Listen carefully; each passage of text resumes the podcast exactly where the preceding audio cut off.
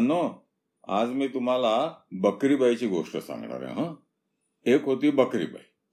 ती राहायची एका जंगलात आणि तिला की नाही सात बाळ झाली.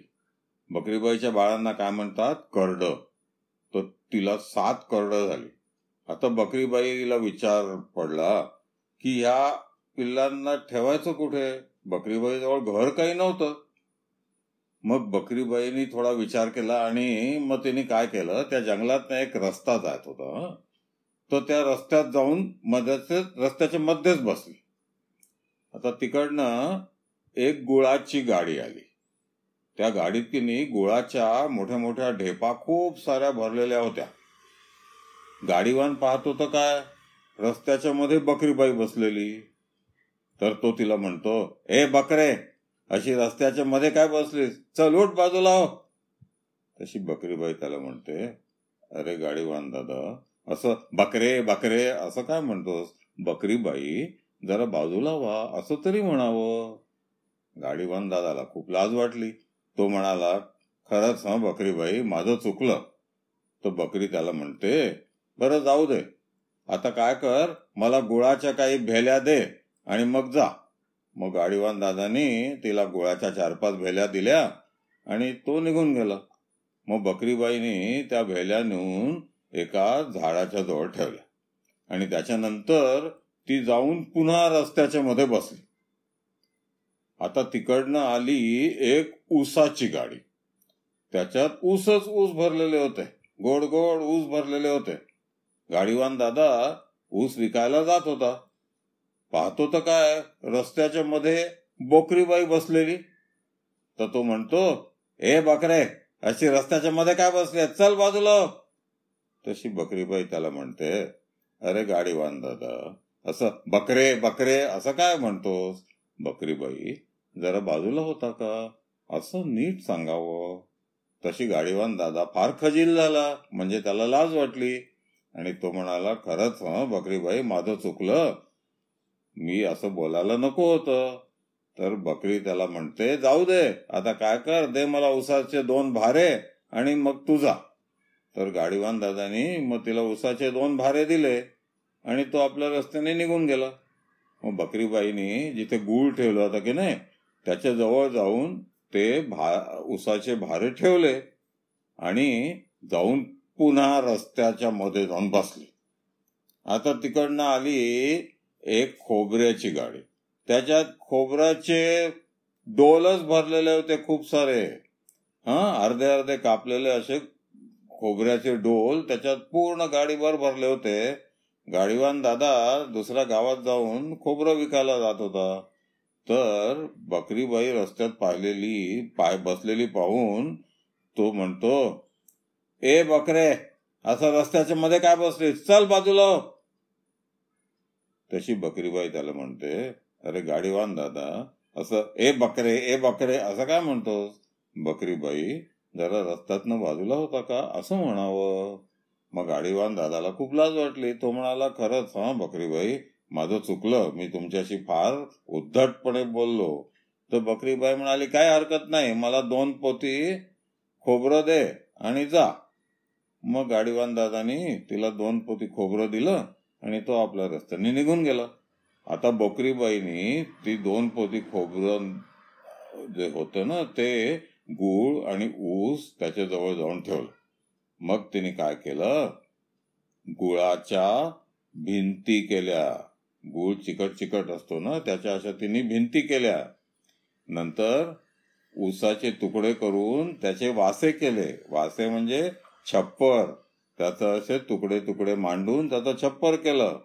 आणि त्याच्यानंतर खोबऱ्याने घर शाकारलं. शाकारलं म्हणजे काय? त्या उसाचे वासे होते ना त्याच्यावर कौलांसारखं पूर्ण खोबऱ्याचे कौलं तिने मांडली. म्हणजे वरतून काही केर कचरा पाऊस वगैरे येऊ नये म्हणून. मग तिने उरलेल्या उसाच्या तुकड्यांनी आणि आजूबाजूच्या झाडाच्या काटक्यांनी पाल्या पाचोळ्यांनी दोन छान दारं तयार केली. मग बकरीबाईंनी पिल्लांना घरात नेलं आणि त्यांना सांगितलं हे पहा आता हे आपलं नवीन घर आहे आणि तुम्ही ह्या घराच्या आत राहायचं.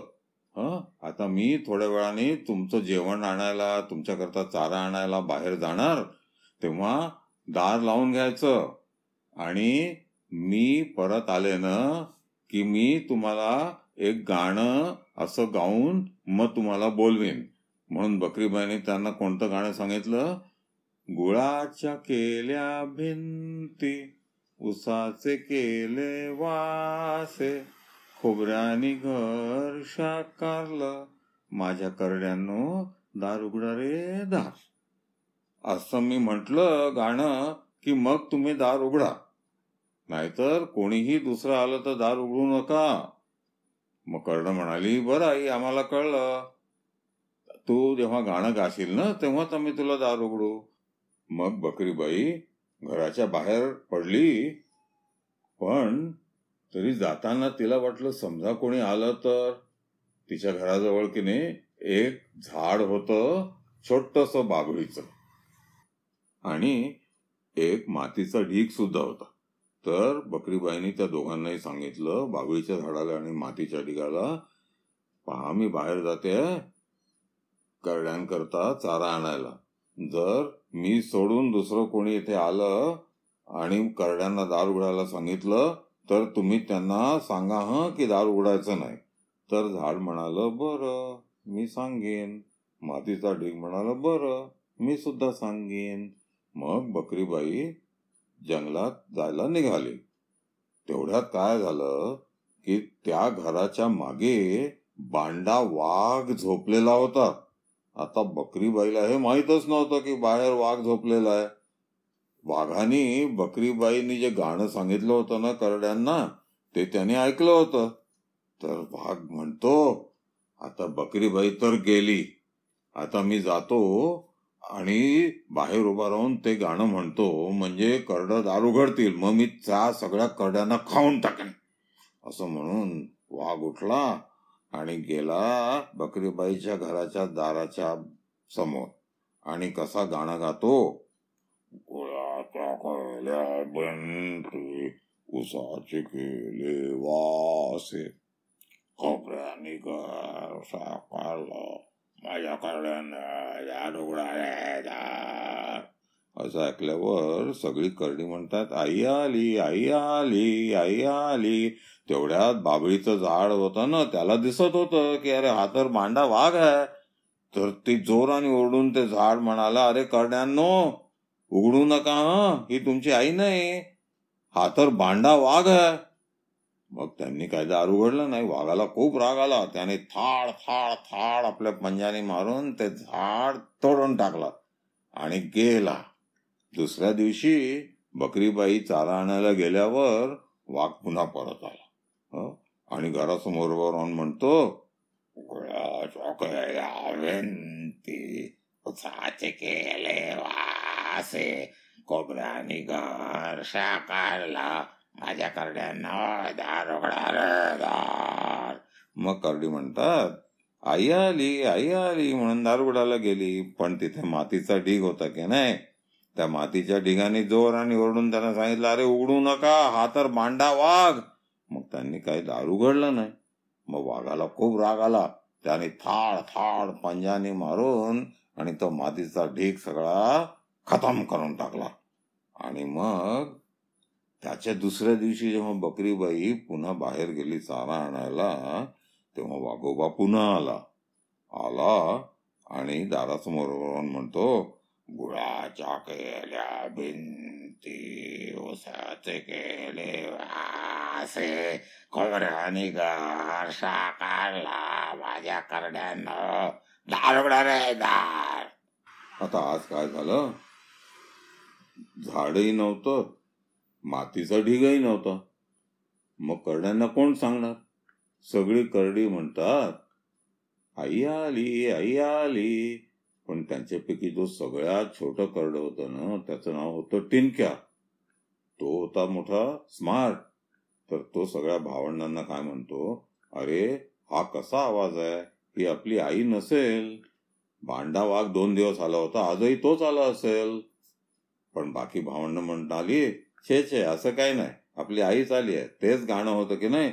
म्हणून त्यांनी त्याचं न ऐकता दार उघडायचं ठरवलं. भिनक्या मात्र एका डब्याच्या मागे जाऊन लपला. आणि मग बाकीच्या त्याच्या भाऊ बहिणींनी दार उघडलं. दार उघडल्याबरोबर बाहेर बांडा वाघ. तो आत आला आणि त्याने आप आप आप आप असं करून त्या सगळ्या पिल्लांना गिळून टाकलं. त्याच्यानंतर त्याचं पोट एकदम भरून गेलं. म्हणून तो झोपडीच्या बाहेरच तिथे जाऊन झोपला. बकरीबाई आली थोड्या वेळाने. चारा घेऊन पाहते तर काय? झोपडीचं दार उघड. आणि बाहेर बांडा वाघ जोर जोरात असं करून घोरात झोपलेला बकरीबाई घाबरली. घराच्या आत गेली. पाहते तो कोणीच नाही. तेवढ्या डब्याच्या मागणं आवाज आला आई आई पाहते तर टिनक्या तिथे.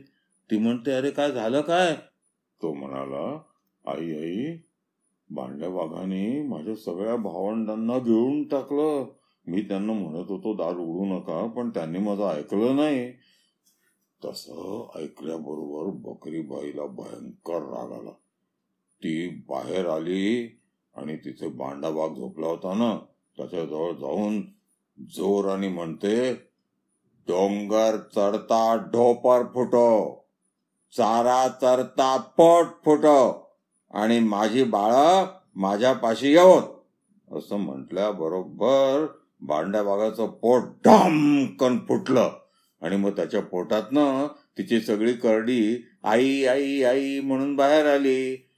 भांडा वाघ तर मरून गेलं. बकरीबाई आणि तिची पिल्लं त्यांच्या घरात आनंदात राहायला लागली. आमची गोष्ट संपली. आवडली का तुम्हाला बेटा?